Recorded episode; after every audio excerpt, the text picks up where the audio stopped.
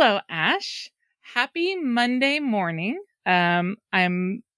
It's suddenly September. Um, so I'm hoping you have had a wonderful weekend and um, can't believe it's already September. There's there's only three, only a few months left of the year. yeah, uh, August flew by for us uh, pretty quickly because we spent three of those weeks in Japan uh, visiting relatives and friends and in a few Awesome. different cities. So yeah, it's it's been a while. Uh, I had my uh, best intentions, Kerri, of uh, doing some recording from Japan while I was there, and uh, then I just went AWOL. You know, we had we hadn't been back in in five years. oh my goodness. Yeah, thanks to the pandemic. Uh, you know, there were a couple of years before the pandemic where our our daughter was just uh, too young to make traveling uh, fun. so we our uh, that is our, a thing. well, we took her when she was one uh, back uh, over there, and it was uh, maybe not our favorite vacation. Um, thankfully, we did it because little did we know that you know when Yeah. we scheduled a trip for April of 2020 that that was not going to Not going out. to happen. Wow, 2020 feels like so long ago.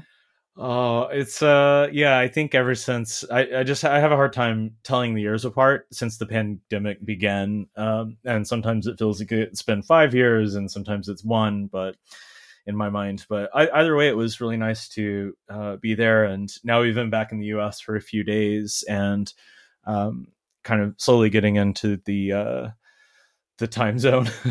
Uh, I I I it, I should have realized because when we when I originally started looking, okay, what well what would be a time where we could record together, and I knew the time difference was large, and somehow it didn't actually trigger into me like it was like that large um to to where it's like by the time i was waking up and thinking about it you were thinking about um going to bed or or your evening and it's like oh my goodness um, I can only imagine what it's like coming back and, and or getting there first off, and then trying to sync to the time because and then coming back and resynchronizing. Um, six hours is hard for me. More than that, ouch. Well, yeah, for sure. And uh, you know, I, I've had my fair share of experience trying to sync those time zones for all sorts of different reasons, both personal and professional. Uh, so this time, for example, um, when I was there, roughly about half of the three weeks I was there, um, I was I was working, and there would be some standing meetings I had, which you know, if they're like one on ones or something, I can move them around a bit. So I basically just blocked off uh, midnight to 6:30 a.m. Japan time, and then kind of started moving meetings around to a place where it'd still be within the the working day for the folks I would normally meet with, and you know, so what that would mean is. Uh, there was a chunk of time, and I don't remember exactly how this worked out. So East Coast and West Coast, they were both different, but there was a chunk of time uh, where, say between 10 p.m. and midnight, that worked for one of those time zones.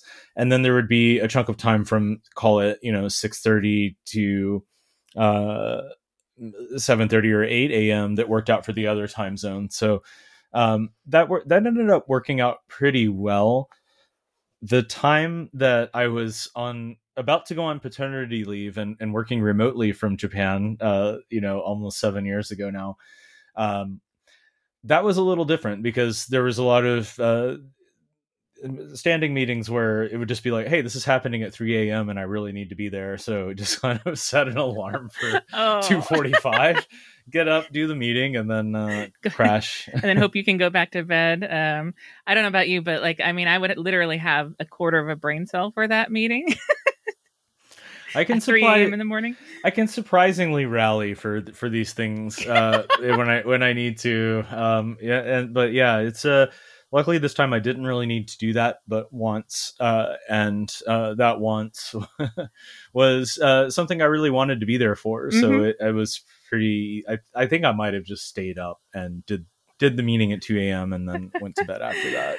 and then hopefully you were able to have a nice nice long sleep free of the the worry of inter- interrupting one's sleep Yeah, but I mean, we're we're super excited to be back in New York, uh, and uh, can't wait to just kind of like get a little bit more settled into things. Although, um, you know, my uh, my team at Nylas has a lot of stuff going on in the next uh, couple So, of couple settled of in weeks. quotes, right? yeah, in quotes, because there's uh, some you know some stuff that we'll be doing in in Austin, Texas, followed immediately by uh, sponsoring apiDays in in London, and then potentially another thing I won't mention because it's not entirely uh, certain that we're doing it yet. But if we do, that there will be That would be another time zone exciting, though. involved. yeah. Oh my goodness. Yeah. Oh my goodness. Yeah. S- Settled in September. Um, kind of the same thing um, here. There's there's we're gearing up for Adobe Max, which is in October 10 through 12 um, in Los Angeles. Um, so getting all the content and figuring out what we're going to do there. Um, we had a previous session um, that was it the last one? No, it was a co- it was episode nine, I think. I I probably get getting that wrong where we talked about Express add-ons, Adobe Express add-ons, and Adobe Express is definitely going to be a theme at Adobe Max. Um, so excited to get over there and, and share some things about um, add-ons and be part of the the the on-site uh, flow. We'll have a session and things like that, but um, and a, a central pavilion where you know all of the vendors and and partners and things hang out. So that'll be super, super exciting. Um, but um, that means that a lot of stuff to come up with in September. And so it's like, it's not that far away. yeah that always flies by and yeah it makes me feel a little nostalgic since uh, you and i were heavily involved in a, Yes. a similar motion at adobe max uh what geez was that maybe 2017 or 2018 with the rollout that of would have been 20, I think it was 2018 Mhm. um, with Adobe XD, the first round of extensibility. Um, so the first bit of plugins that we did in there. Um, man, it's been a, that feels like forever ago, but it was so much fun. yeah it's it's super cool and um you know i think one of the things that could potentially maybe be a future topic that we talk about uh just before the show we were we were talking a little bit about like you know when you're at a conference and you want to uh guide developers or like give them a brief workshop say in the booth for example like often if you're Mhm. sponsoring something you'll you'll have a booth where maybe you have some uh you know an opportunity to do stuff with developers that uh, you know hopefully can go beyond like giving them a sticker i'm all for stickers i guess but like i think it's more you run out of real estate real quick. yeah i, I want to I, w- I always want to go a little bit more like into like can can we get hands on with some code and um one of the one of the challenges can be that like you know well if you're going to be having a bunch of you know potentially hundreds of developers walking by and touching a laptop you probably don't it shouldn't be like one of your working machines for both uh, sanitary reasons and uh, security reasons. Just a tad. so yeah exactly. So Concept. that means that it there's like a there's this setting up of essentially like a kiosk computer for lack of a better term that you need to do. And um, that's something we were running into when uh, back about a month ago as we record a little over a month ago. Um, we had sponsored WeAreDevelopers world congress in berlin and our intention was to uh, kind of like have a couple of uh, MacBook Airs as kiosk computers and run a, like a small a, a small demo environment. hmm We had an IT snafu where that didn't quite end up working. Oh, out. no. and it was okay because we we found ways around it. Uh, kind of, you know, again, just s- encouraging developers to like pair program with us on their own machines. Luckily, at a tech conference, like everyone's going to have their laptop for the most This part, anyways yes. Uh, not ideal, but it worked fine. Um, but as we were ideating uh, on, okay, great, how do we how do we make it simpler to do the setup on the kiosk machines instead of like you can imagine, right? Uh, in a world where if you're doing event sponsorships, then chances are maybe you have like some dedicated kiosk machines, or like in our case, uh, our IT team at Nylas had, had sent a couple of uh, MacBook Airs and then it's like now you've got to think through like what are all the different things i might need here? Um, for example do i need to download the xcode developer tools because some of the command line things won't be installed by default that i might expect? Do am i going to need vs code? What else do i need to put on the machine? And um, one of the things that we started thinking about was there is this world of uh, you know having more of a thin client that could work out very well for this kind of uh, environment. And I, I kind of kick myself for not having had this realization sooner because I'm sure that we did an episode sometime in the last year about using GitHub Codespaces as a way to set up a full-fledged developer web development environment on your iPad.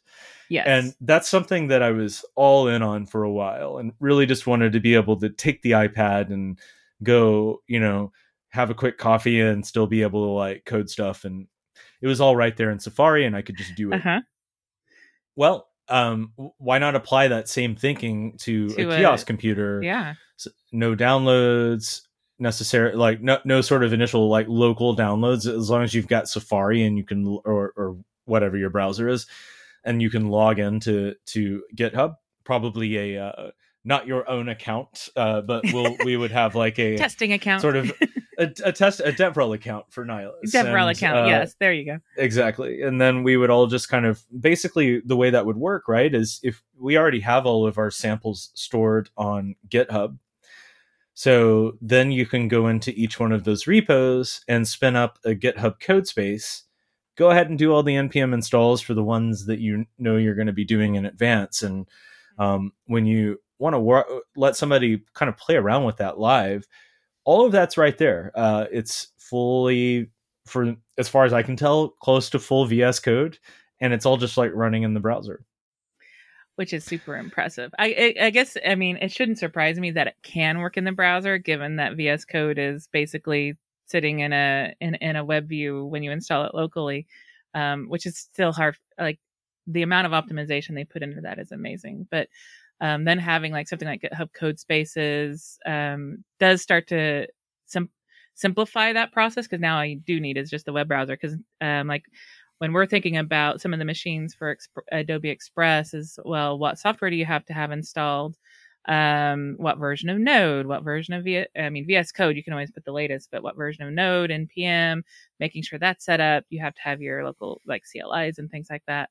Um, and um, you may or may not be encountering a machine that that is easy to install on. You could, you know, Chromebooks or um, various forms of other devices and Codespaces if you have a mouse and a keyboard that feels like a more than reasonable way to to set things up without stressing about it For sure. And I think that, you know, one one of the obvious potential downfalls here is that, well, okay, what if conference Wi-Fi isn't that great?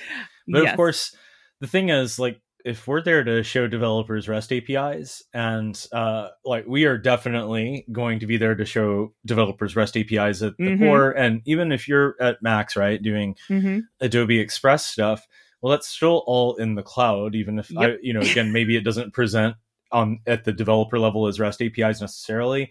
Like you still need that connectivity. So at some point, it's just like the main things you want to try to get around are the the massive upfront sort of npm Yeah. installs. yeah because So- if if if the if the wi-fi goes down you're toast anyway because you can't load the product or or or get access to the samples or anything like that so um it stops being that stops being the obstacle and it's more just how do you make the connection between the two two instances but um yeah github Codespaces i'm i'm definitely interested in checking out more on that one especially from that perspective. Um, i was also evaluating because we have and i think we've talked about it before on the on this one um, briefly about um, there's a um, an organization i work with called we connect the dots where it's a um, about giving um, uh, young young people access to to technology and and we there's codeathons and there's various other events that they put on. And we're in the middle of evaluating again this year is like well not all of the students will have access to a macbook.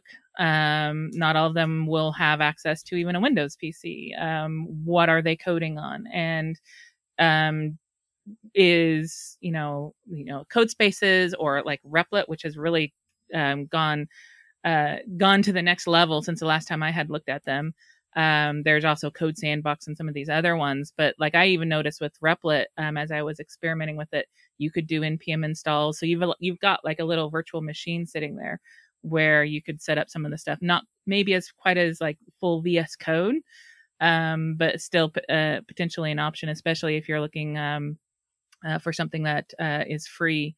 Um, so there's there's some of those that I've definitely been been looking at to figure out what can we do for students who are sitting on like a, a Chromebook where you just don't have a great local development environment uh, uh, to to set up with. That's a really good call out. I I'm about I I sense that I'm about to get in the era of my life where uh, Chromebooks are something that I won't be able to avoid as a as a going concern. because uh, actually, just before we uh, met up to start recording and, and today, uh, this week uh, starts the school year in uh, in New York, anyways. Mm-hmm. Um, people in other states may be like, "Hey, uh, my kids have been in school for a month," but yeah, New York still starts after Labor Day and uh, so i'm going through the whole thing about all right this year what what will the whole slew of apps that this particular class uses what will they be and how do i log in and create accounts and all of that kind of thing. And um, one of the things that uh, we're going to be using now that my daughter's starting first grade is uh, google classroom. Oh and fun I, times. Yeah i don't know if her school does like um, chromebooks at some level. I know that they were doing ipads in kindergarten uh, but at some point, my guess is uh, th- it's probably going to happen, and uh, it'll be kind of fun to see like that collision of things that like workarounds. Oh yeah, that we've had to do to enable developers at work.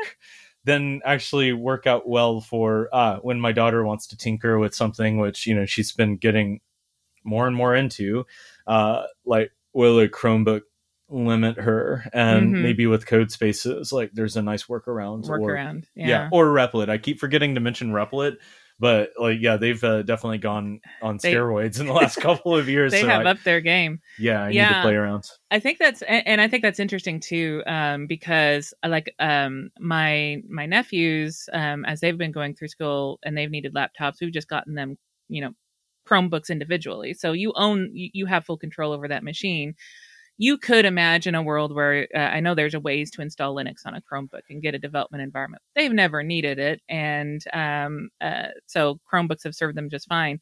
But if you're getting it from a school or from a company or what have you, you odds are you're not going to be able to put Linux on there to install uh, VS Code on it locally and set up a local development environment. So having some way to work around that, um, and since Codespaces or Replit works in the browser, um, that seems like a nice, easy way to to do that.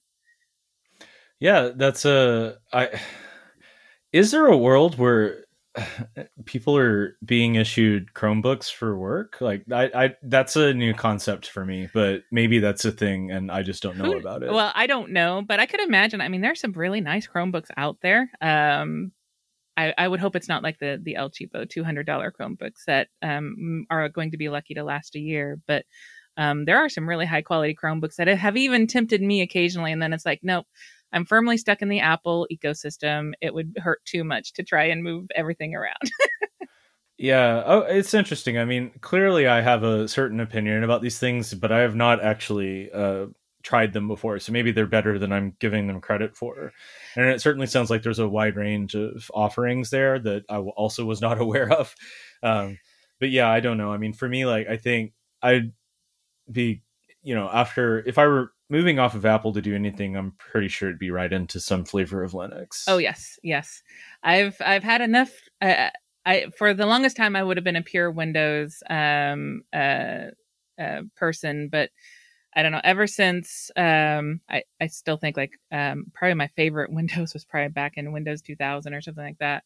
Um, but um, the latest stuff that uh, that Windows has been doing, I have a Windows 11 license. I barely use it. I prefer Mac OS, but I I don't mind Linux environments either. So that would probably be um, my direction too. Um, but some there's been a couple times where the Chrome's Chromebook hardware has been like, ooh, that's interesting. Of course, it comes; those are also significantly more expensive, so you have to weigh the balance. Is it worth getting an expensive Chromebook, or is it worth getting like a MacBook M2? Um, but um, so ever since the new ARM chips, it's it's not been quite as appealing to me. But there's there is a lot of variety. The the machines we were able to get for our, my nephews were not the ones that were just going to fall apart in a year.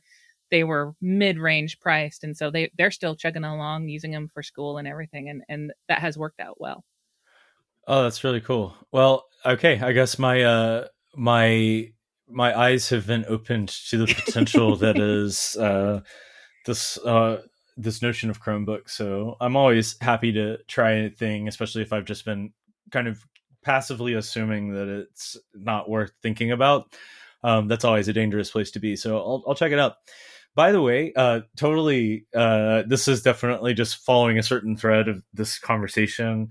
Um, but I just listened the other day, like while I was on vacation in Kyoto, um, like I, of all things, I was like, I'm going to listen to this episode of the Vergecast. I've been meaning to, I don't know. I guess it came out, it looks like it came out on August 23rd, but I, I wanted to have a listen to it and uh, it's called Myth- Mythical Computers and Super Apps is the name of the podcast episode. So um, I will throw a link into once I, will find like a canonical link for it, but um, uh, and and put it in the show notes. But either way, uh, Super Apps, yeah, I don't I don't find that particularly compelling. But the mythical computer thing, I was like, what is that? Yes. Uh, that sounds fun. Uh, and it turns out that Mythical Computers is like a uh, like a, a, a one person uh, computer making shop somewhere near LA. Uh, now I'm showing my listening skills here, uh, but like I think it was, I think it was in LA somewhere. Anyways, like he, he's making them he's making computers out of wood, and then like yeah, it's and then like puts a screen on, and like the idea is that uh, to use basically like you, you can use what might be considered slightly outdated processors but they're like crazy good at tasks that you like simple tasks. And so how do you like create a machine that is dedicated to a specific task and is probably over spec for i mean take an intel like i7 for example and then like you want to do a bunch of like command line stuff on that like you know in a in yeah, a linux well setup, overpowered. like, yeah well overpowered right? So like you can anyways, like that that's really cool, right? Is to kind of like kind of use the the there's got to be a term for this, but sort of like the not the bleeding edge, but the the other edge, whatever that mm-hmm. one is. well, I still, yeah, I think it's impressive. Like I've seen a few um, examples on, and this this perhaps leads into our next next um, topic of of information sources and and where we how we stay up to date on things. Um, but um, I was browsing on um, YouTube um, a couple days ago, and YouTube um, their feed their their algorithm is really interesting. Sometimes it has me pegged. Sometimes it's like, why in the world are you showing me this? Um, and I thought, but I thought it was really interesting. It it popped up of a couple of different people who were still who were trying to push like this the um, not bleeding edge and probably not even the you know the edge before that, but like the trailing edge. You know, still sitting back on old eight bit processors because there's still a world where like 6502s and 8080s and things like that still have a, a have a wor- place in the world in terms of like microcontrollers and and robotics and things like that and um, they were trying to get um, build a version of Minecraft that would run on a TI, I think it was a TI 83, something along those lines, which is the the processor is ancient, but the ingenuity required to actually make that work and make it work reasonably well.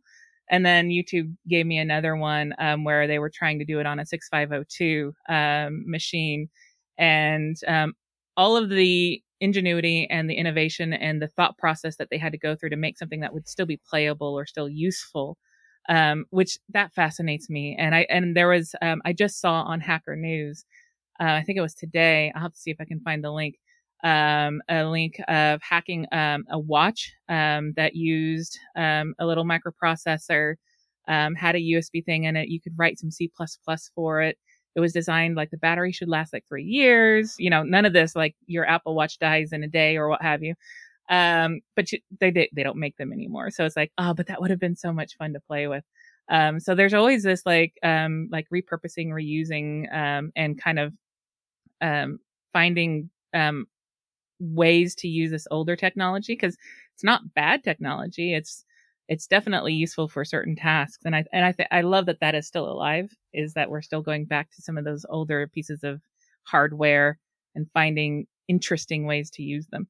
Oh, for sure. Wow, uh, man, that that that's like really exciting. The whole watch thing, like, I'll have to find a link to it and, and put it in the show notes because it, it looked really fun. Yeah, I almost don't want to know about it if it, I can't have it anymore. But I it would be cool to like ha- think about like what what would be possible for the mere mortal, like cobbling together a few things and and making their own little wearable. It Hey, was but- so fun. By the way, okay, so pushing back our main topic one more time uh, because uh, this is this may not be in I, as a matter of fact i'm quite certain it's not like square on the nose of like using older technology um exactly but uh you i don't know if you saw that like atari just re-released the 2600 so they have this thing called the 2600 plus and it literally will play cartridges from the 70s like you can plug it in but they're Oh, also that like is awesome. reissuing cartridges as well. So um, I went ahead and pre-ordered mine because uh, I'm I don't know why. I actually I no, do know that's why. awesome. I've been holding off on uh, going the eBay route for looking at getting a 2600 for probably five years. I remember having this conversation, and I was like, "Here, here's what." Here's what I want to do. I'm going to find a corner of uh, my apartment. I'm going to get like one of those old furniture TVs, you know, Yes, where everything was made out of wood and the Zeniths. oh, I I know. Yeah. I, I those were wonderful.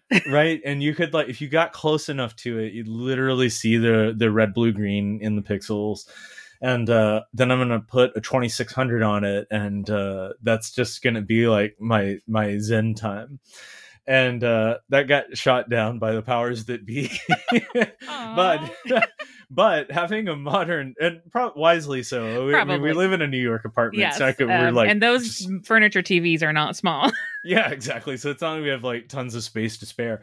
Uh but yeah so like having this sort of like modern take on uh a 2600 is cool because i do have like a little um extra computer monitor that i use as a, a dumb tv uh for my apple tv um i could plug in the 2600 as well so they Which- is nice like that that they're doing a reissue and you can use that because if you had an old 2600 i've seen the bit bits of the bits uh, stuff that i've seen on youtube on how to connect an old 2600 or an old retro machine to a modern monitor um and still have it be useful for gaming is um you you can start to spend a lot of money there Yeah, I mean, you.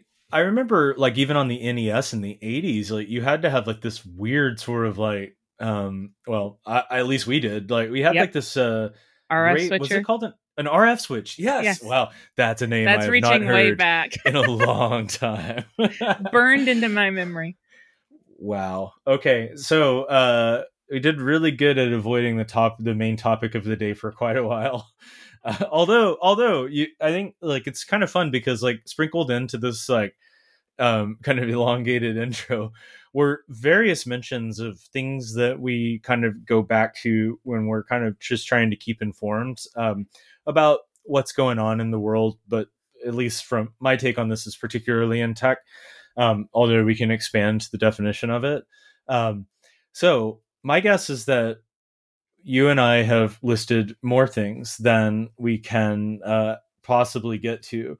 So I wonder if we do like kind of just a volley back and forth of like um, we have so much overlap uh, in terms of the things that we look at. Uh, and for obvious reasons, uh, I think, uh, just given our jobs and our, our interests. Uh, so maybe we can just kind of go back and forth on like you grab one, I'll grab one, and we we can kind of both kind of talk about it. But whoever grabs it can kind of like do just general intro.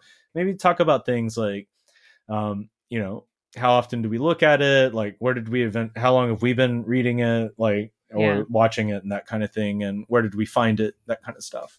yeah i think that would be great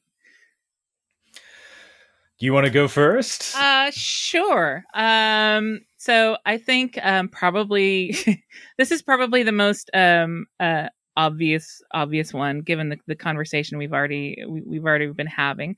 Um, so Hacker News um, uh, is definitely one that I am visiting, um, have been visiting for a very long time.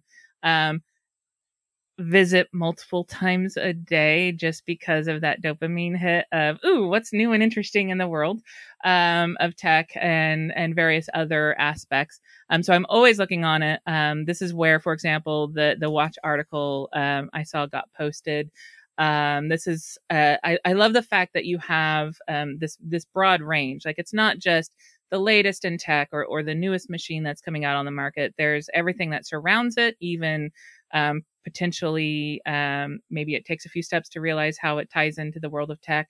Um, but it also does things in terms of retro um, and, and um, other things around science and and things like that as well. So I am using Hacker News constantly. Um, it's every day. It's multiple times a day. Just just saying, oh, what what kind of new interesting thing is up there, um, and finding all sorts of really interesting um, articles. Um, either about some new stuff about AI, like there's all sorts of stuff about AI if you want to find stuff on there, um, but also things about um, you know coding and scripting and retro machines like uh, uh, hacking this. Uh, the watch is, was a Timex M8851, and so the article is named "Hacking the Timex M- M851." Um, so I, I, enjoy reading it, um, especially for the content that gets linked. There's there's often good conversations. There's also because it is a conversational site.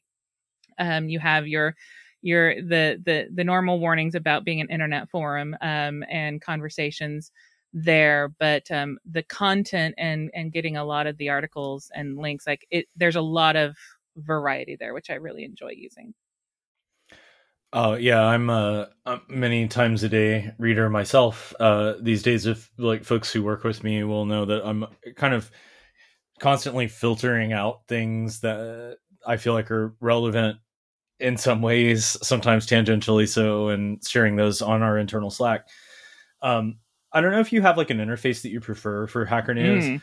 Uh, I tend to use this one that we'll put in the show notes. Uh, it's just uh, hckrnews.com. Same uh, one.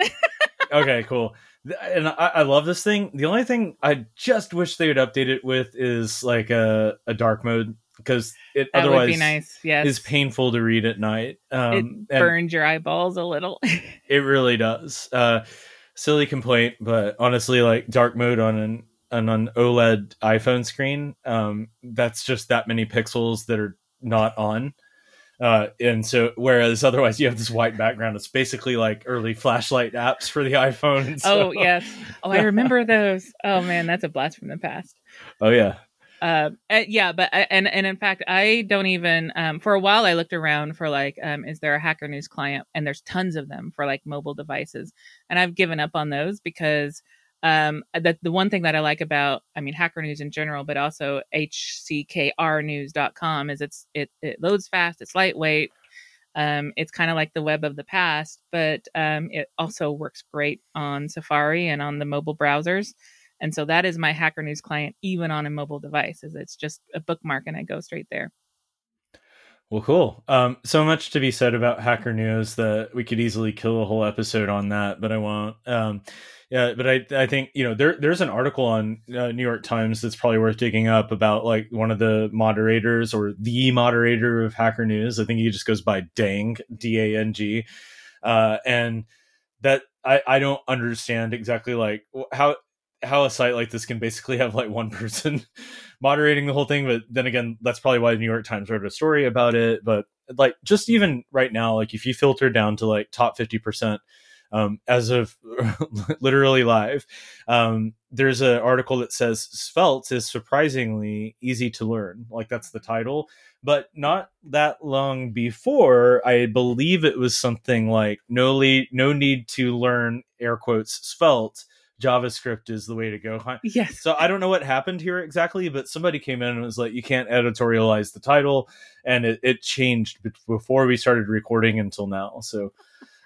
Yes. And I do like that is like the, where it's very much the, the title generally matches what the article had. Although sometimes, of course, then the article is editorial, editorializing I can't say that word, editorializing their own content or occasionally flips around like, oh, the article title says this, but the, you read the article and it's like, no, it doesn't. mm-hmm. But there's only so much you can do there. But I do appreciate that aspect of Hacker News. Yeah, 100%. So, uh, one where it's a little more, I, will I'll take the next one and this is one where it's a little more uh, well much more wild west which is is reddit and uh, to a lesser extent on the wild west front reddit likes uh, So on the Reddit front, I have to say, like, I, I really didn't use Reddit much until the last few years. And even now, I'm still, you know, in that 80% that's just lurking. Um, but I, I do like to jump in and, and like kind of read up on some things. I wish I had off the top of my head some interesting subreddits to look at. Um, but since I'm using my phone as the camera for this podcast, I can't grab my phone and look at them. So, uh, anyways, like I think that there are some like really good ones there. Um, and before before I jump into the Reddit likes that might also be interesting for folks, uh, do you have off the top of your head, Kerri, like any interesting ones? Uh, I know I called out like last time ish on the podcast. There's a subreddit r local llama. That's a good one if you're interested in having like local uh, large language models running uh, on your machine. So I know that's a good one to follow. And there's got to be more that I look at like literally every day, several times, and I'm just blanking. Yeah. Well, there there were several that I looked at. I, will be honest. Uh, when I when Apollo was no longer the Reddit client of choice, I have moved on to the Reddit likes, or um, because um, I I much prefer. I, I don't use Reddit through through a browser very often. Unlike Hacker News, like I go to Hacker News through the browser all the time. Reddit I always reserve for a client. Um, and um, when Apollo went away, I was very sad. Um, but um, our technology was a big one that I would always be sitting in. Um, that one had um, a lot of interesting content in it. Um, there was also a few in there um, where because um, Reddit was nice and large enough and had huge communities around like the specific technologies I was interested in. So I would um, there was a there's a few around JavaScript, and I think r slash JavaScript was one that I would be in constantly, um, just to see what was coming up in in that world. Um, and so things like that. There was um, really nice communities around some of the retro stuff as well. Um, and then a few that were specific to um, like gaming. So I would be in on the like the r slash Xbox or the um like steam deck had one in there which was amazing to be part of because you could always like everyone was sharing their tips around how in the world do you make your you know get this run, game running well or using it in interesting ways that you wouldn't have thought you might use a steam deck for since it is a full computer um and so i would always be uh, be in on on those as well um I'm not on Reddit as much these days anymore. I mean, if it comes across a Google search, I'll, I'll hop in, but I have since moved over to Lemmy, um and so similar kinds of technologies ones there. There's a instead of r slash technology they use c um for i guess community maybe. Um and so i'm on i i browse the the c slash technology one quite frequently. Um not nearly as large of a community but still still decent enough where you can still get some interesting um uh, news items out of that Oh, this is cool. So Lemmy is a new one on me, uh, but it will go on my list. I basically have like some a, a, collection of tabs that I use to, so I don't have to remember all these like where to go to look at what kind of thing. Like I just pop it open and uh, you know, uh, what's I'm not sure what the Safari feature is called. It's called like groups or something. Oh yes, yes. Whatever that is. Yeah, I that that total different topic, but I find that feature like both helpful and terrifying because sometimes like I don't know exactly like what the repercussions of my actions will be. Like if I close a tab, I did I just like delete it from the collection, or did how how does that work? And so uh, I, I or what's worse to... is when it loses part of your group. That that's why I stopped using groups. Yeah. So I don't neither know. here nor there, but yeah, it, it's weird because like Chrome has something like that now, and I I had some collections that I'd put in there, and they just suddenly all disappeared recently. Now the only the only place I actually use Chrome heavily is at work because it's required that we use Chrome. Um, and it's that's taken some getting used to for me to be quite honest. I bet, but I'm not sure if it w- was I was I like IT managed out of having my collections in Chrome, or was it a botched update, or was it just like Chrome forgets these things? But now I'm like, where do I put this stuff? And mm-hmm. uh, I might have a answer for that later on. We'll see if we get to it. But um, anyways, uh, cool. So Lemmy, adding it to my theoretical list yes. of things. Uh, the other two that I like to look at, one is an actual Reddit like, and the other one I'm realizing might be more of an HN Hacker News like. Uh, but anyways, uh, uh, apparently created by someone who used to work at Reddit, if I remember correctly. Uh, and they're instead of let's see, yeah. So you mentioned like on Lemmy they use the C instead of the R for subreddits or whatever they call them. On Tildes, they use tildes. Tildes. Oh, that's cute. yeah, so you can go to like tildes.net slash tilde music and uh, you get all your music stuff, uh, et cetera, et cetera. So I, I, found I'm not like super deep into this one, and I believe that joining is invite only for the foreseeable future. Um, but that's fine. Uh, as someone who spends a lot of time, more way more time reading, I'm a lurker. Than, yeah, I like I, I, I like the lurking, and uh, I use that information to put elsewhere. But yeah, so that's one worth checking out for sure. Uh, and it seems like something that the uh, creator is committed to um, for the long haul on that. Another one that I know a little less about, and I think this one's more now that I look at it closer to Hacker News than it is to uh, Reddit, but it's called Lobsters.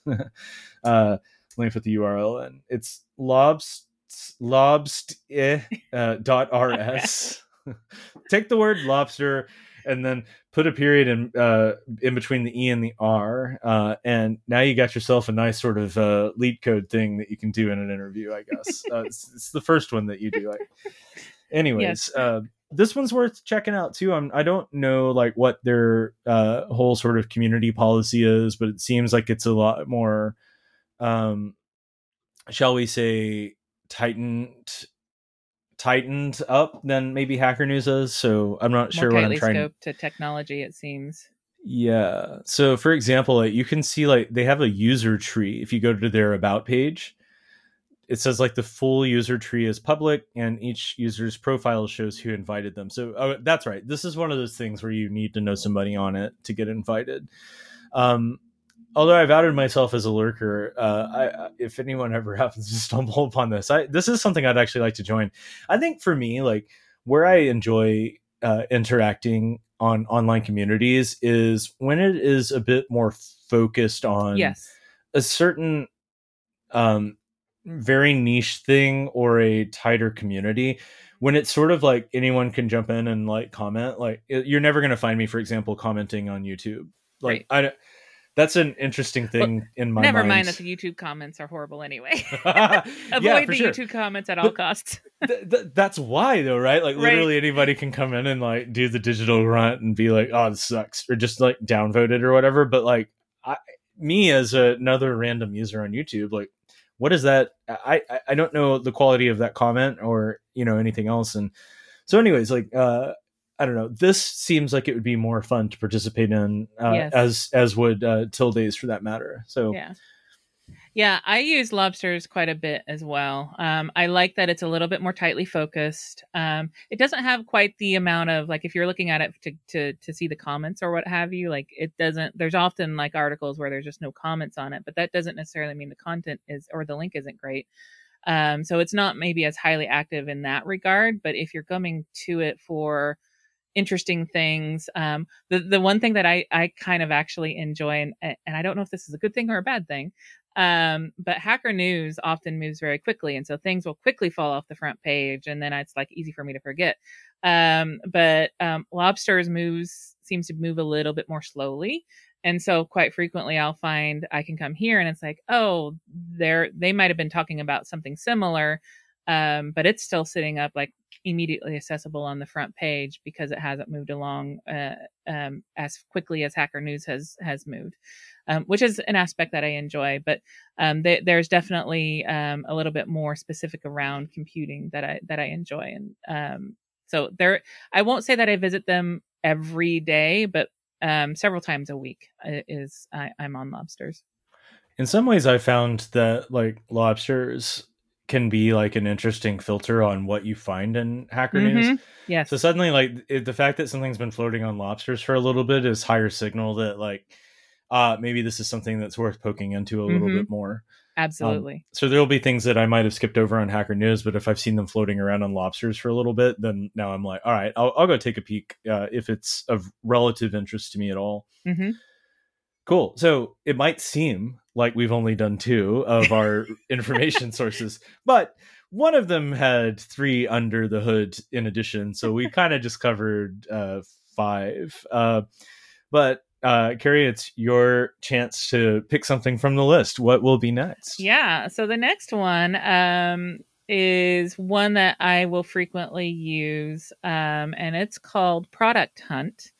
Um, partly because um, this this isn't so much necessarily like about like the technologies being used, although occasionally it does pop up here. But I'm very much interested in in what's going on that of, of products that are being shipped, technology products specifically. So this is um, a useful site um, to to just have a pulse on um, new and interesting things that people are developing. Of course, like um, there's a lot of um, where it, you know there's big companies on here, there's smaller companies, there's there's um, things around um, certain types of products and their their extensibility side. So. Uh, like you'll often find a lot of things for Notion or other kinds of tools on here.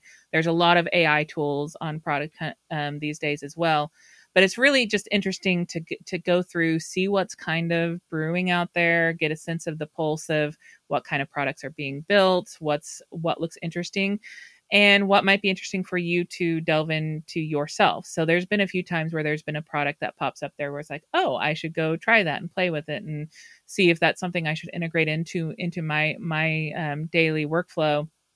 Um, or is there something in terms of um, like a, a, a trend that's appearing of you know that I need to be aware of, like like AI and all of the stuff that we've been doing recently with um, not just like text images, but but language models and um, coding, uh, you know, uh, Copilot and all of these kinds of things. Um, and just getting a sense of where the industry and the the, the technology ecosystem is going.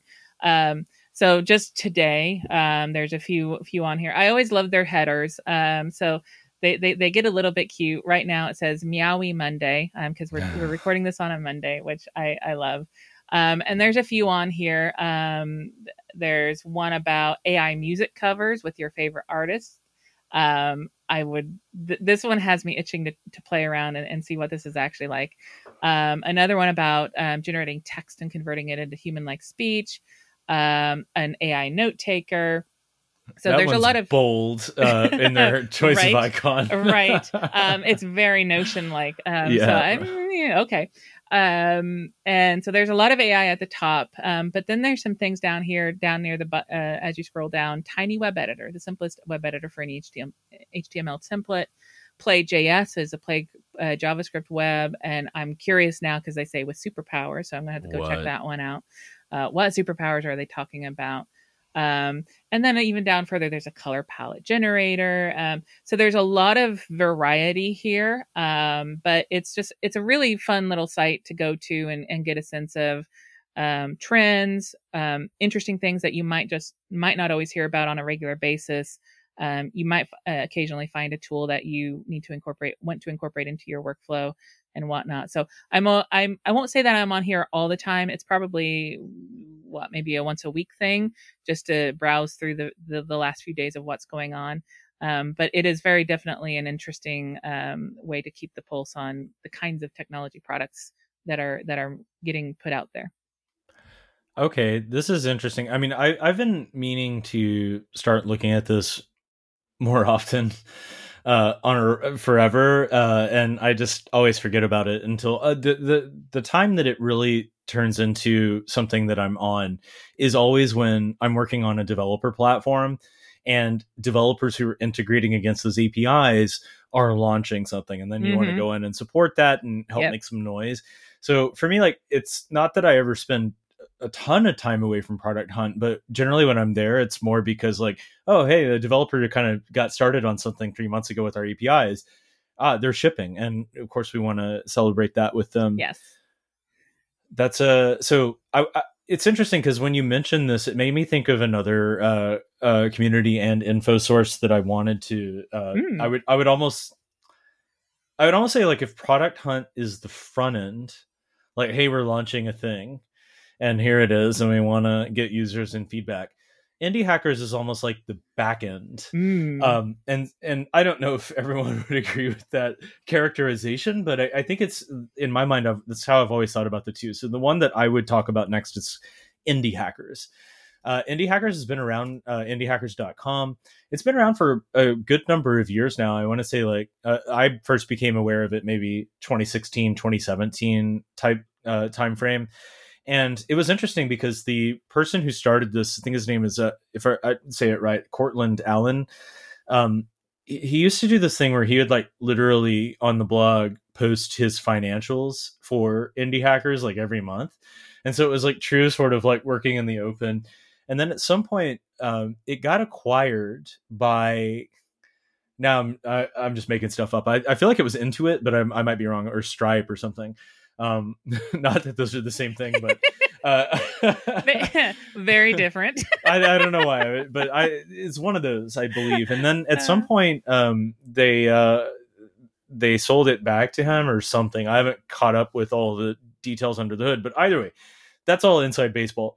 The reality is like what people use indie hackers for is a way to kind of talk about how they're, um, you know, going from things like ideation to building something out to testing with users and oh well here's my results with like seo or uh, you know putting ads out. So like you can look today like and some of the top sort of things that people are talking about is like uh, what like a case study in ai uh, business validator makes 8k a month in profit for five months and those kind of things. So like these are meant to be like these smaller um, at least in the beginning, like this, the smaller sort of like, oh, not necessarily trying to raise funds or something like that, but people just like trying to build stuff and, and see what works and get customers and uh, maybe build a smaller business around tech.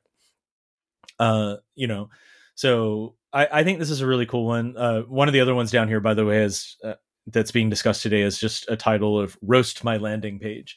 So when I say that, like, you can almost consider indie hackers like the back end to product hunt like it's because like the the the making of the things in a lot of ways is happening on indie hackers. And then like when people want to go to market now they're on product hunt.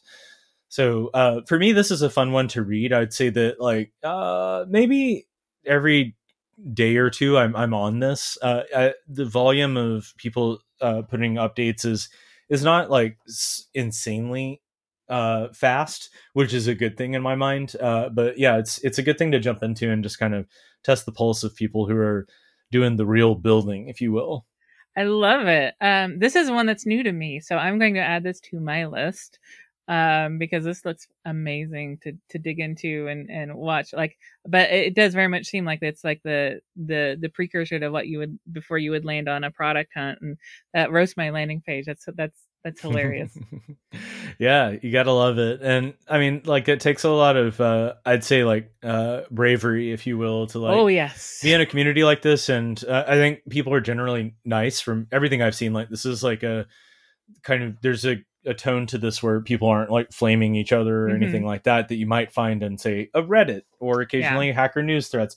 This isn't that this is like people excited about each other kind of building things and sharing information. So uh, highly recommend. Uh, probably one of the things that uh, I don't know just gets me excited sometimes to see people like finding success in, in interesting ways. Yeah, um, you, this is I'm I am glad you you thought to bring this one up because this is good. This is getting added to my list. So, um, um, speaking of lists, I think we have time for a quick uh, one each after this. Yes.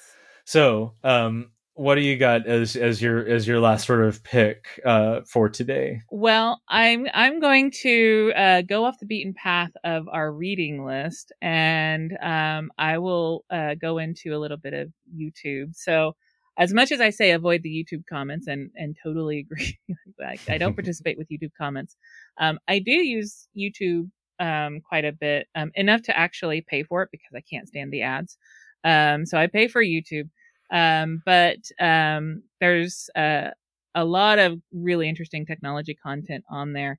Um, and I thought I would just point out one of the latest ones that I'm really um, uh, kind of digging.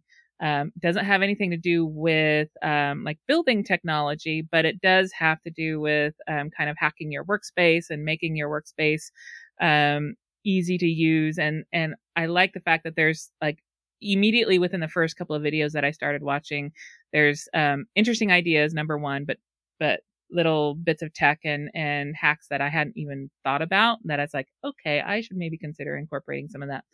Um, and so this is um, a little channel on uh, YouTube called Work from Hype. Um, and there's um, the the production quality is really good. Um, it's uh, the narrative, the content, the video, all of the audio production, all of that's really, really, really top notch. Um, and it's about um, this guy who's uh, describing how he is making his workspace and making it work for his for what he does. Um, the the one I just um, uh, I watched a couple of them. One was some of his disappointments in some tech that he had purchased, and not because it was bad tech.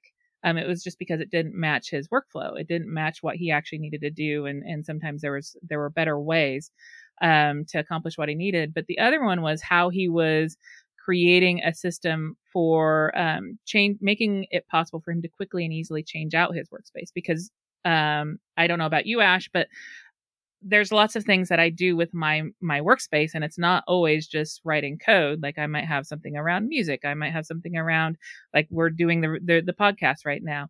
There's various other bits and so like um uh, right now I have this mess of wires. I think we've discussed in the past how how I'm the messy wire one. Um and but he had an interesting solution which was um these interchangeable um, uh, little racks where you could um, put in um, put your uh, like for for a task.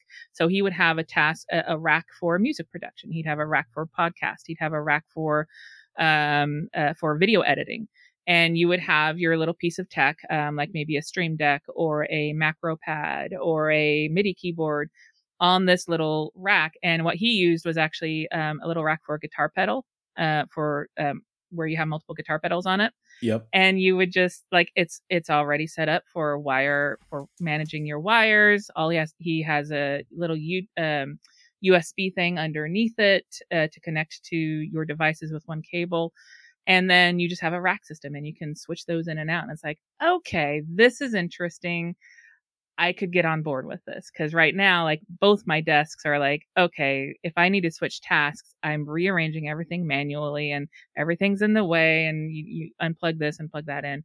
Um, and so that was just like one video where it's like there's a there's a plethora of ideas coming out of that. So less so about like um, you know how do we find how how are we finding some new new technology news, but how do I work more efficiently? And so that's one that I'm uh, I I am going to binge like literally all of the content uh, on that one. It's I, I think there's like 13 or 14 videos so far. Like I mean, it's it's an active channel, um, but it it doesn't seem it maybe been around for the last year year and a half or so. Um, but it's it's really good, interesting stuff. So I think that's my my my pick for um, a way to hopefully improve my technology efficiency. this is probably the the worst piece of information I've received today because it's going I in the best way possible because I'm gonna I I'd never heard of this until just now and it's like so up my alley. I don't know how I haven't like I I just searched for I didn't want to go straight to YouTube and like because I was worried about autoplay and right. what that was going to do to my audio. So I just uh I uh, searched for work from hype and the third thing that popped up in duckduckgo is an f-stoppers article which is a photography site so i'm like wait what? And i look here and it says uh, the title is the $60 monitor worth having on your desk and i'm like oh god. Ah i don't even want to click and then i clicked and of course like it looks really cool. Um, yes. yeah i don't know i didn't want to go too far down the rabbit hole while we're talking here but uh, yeah, this is definitely going to be like a whole new thing for me. So thank you, and also why? How could you, Kerri? Uh, well, I'm just forwarding on the gift that is the YouTube algorithm because I didn't know this existed until like Friday, and all of a sudden it popped up in there, and it's like, ooh, this looks interesting, and now I have a rabbit hole to go down to. Excellent. Well, cool. I mean, we're potential rabbit holes to go down on YouTube for sure. Uh, so uh, I'll definitely be checking this one out. Uh, the the last one for me is uh, something I think you and I both read. Uh, it's called Stratechery, um, and I have to imagine that maybe people that are, would listen to a podcast like ours uh, would probably know about it. But I think it's a it's a good shout out. There's a, plenty of other things that I I might have thought to mention, but I feel like just general interest in terms of like staying up to date on uh, different kind of fluctuations in the tech industry strategy uh, and all that kind of stuff. Uh, getting a chance to hear directly from interesting um, kind of like uh, thought leaders uh, in in that world or in our world is super interesting. So Stratechery um, is one of those things that uh, they do like a free article every week. Uh, but I don't know. For me, I've been a paying member for I don't even know how many years at this point. Um, but uh, it's it's worth it for sure. Um, I got to listen to today actually when I I went out for a run before we were recording, and uh, I was listening to an episode.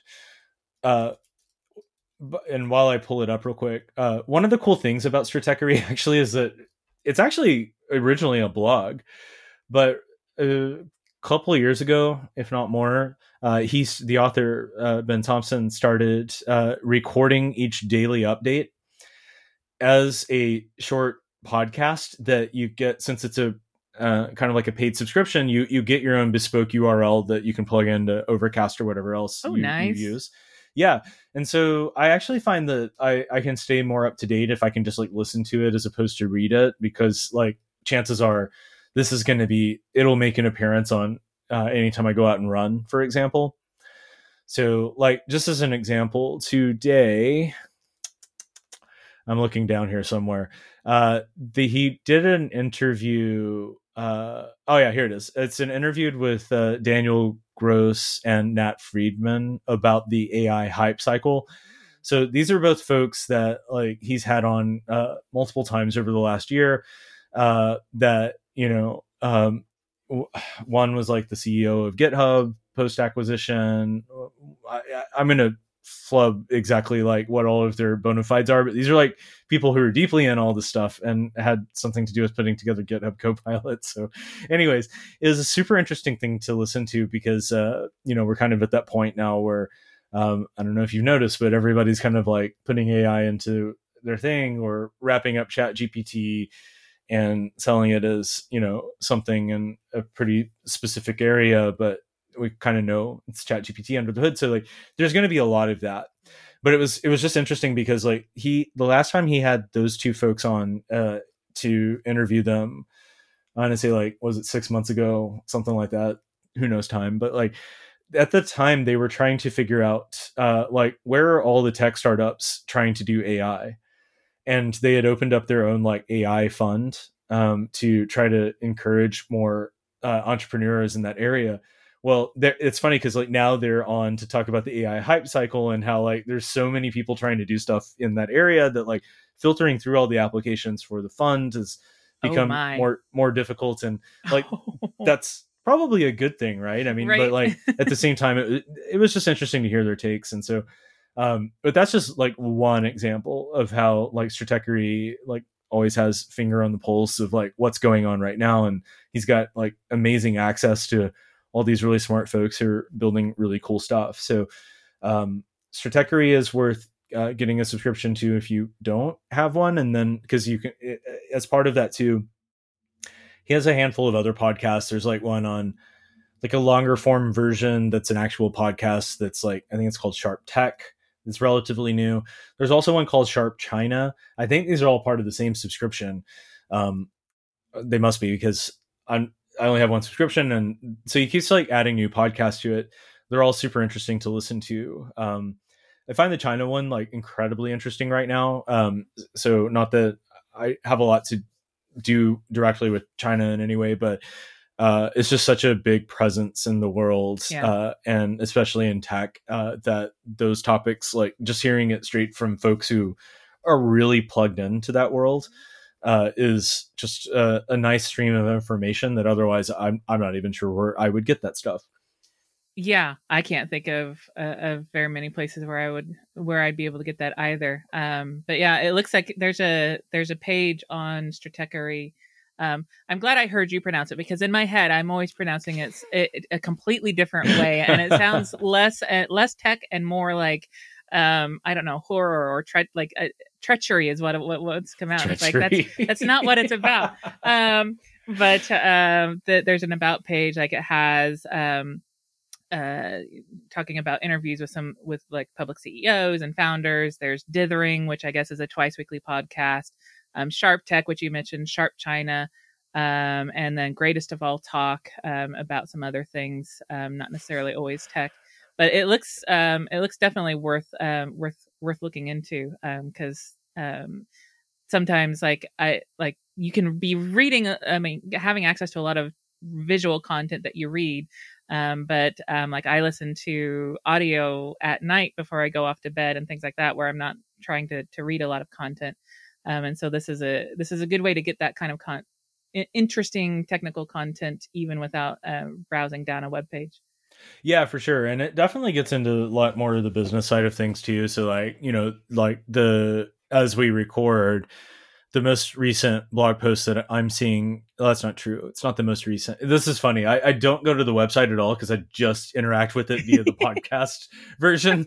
Uh, so I don't totally. Uh, I don't know. The one from Monday, August 28th, uh, is titled "NVIDIA on the Mountaintop." Mm-hmm. This is a really good one, but it comes with all these charts and graphs and stuff, and it's just like you you get more insight into the business side of things, which is yeah. like super useful for us uh, tech folk, uh, I believe, uh, to to kind of be exposed to that kind of stuff. So uh, lots of good stuff to take in here. Yeah. By the way, the uh, greatest of all talk thing that I totally forgot to mention is that that's a I think that's all about basketball. Uh, which is why I forgot to mention it because like I, it's nice. I mean, at least it's clearly labeled, so I know that like okay, this is right. something. I don't need to get involved. you, your ear does not be, need to be primed to hear the word JavaScript or anything like that. yeah. Yeah, so uh, we uh, we went through um, maybe more than I thought we might actually get through. If I'm honest, like it's definitely a subset of our our list of really good things to check out. So maybe there's another version of this podcast for mm-hmm. Uh, sometime down the road. Um, but either way, I think uh, it's really cool to like be able to share these back and forth. I picked up a thing or two here. Uh, whether it was like being reminded of product hunt to go check in on that occasionally or uh, like start uh, looking at work from hype and obsessing about my desk setup even more than I already do. Thank you. uh, you're welcome. Um, the the rabbit hole is is, is my gift to you. yes, and a rabbit hole is always fun, but hey, uh, I'd rather be scripting. Thanks for listening to this episode of I'd Rather Be Scripting. If you love scripting, terminals, Z Shell, JavaScript development, and other random technology tangents as much as we do, we'd love to hear from you. You can always leave a review on your preferred podcasting platform, or you can reach out to us via the social links on our website, I'd rather be scripting.com. Until next time, I'd rather be scripting.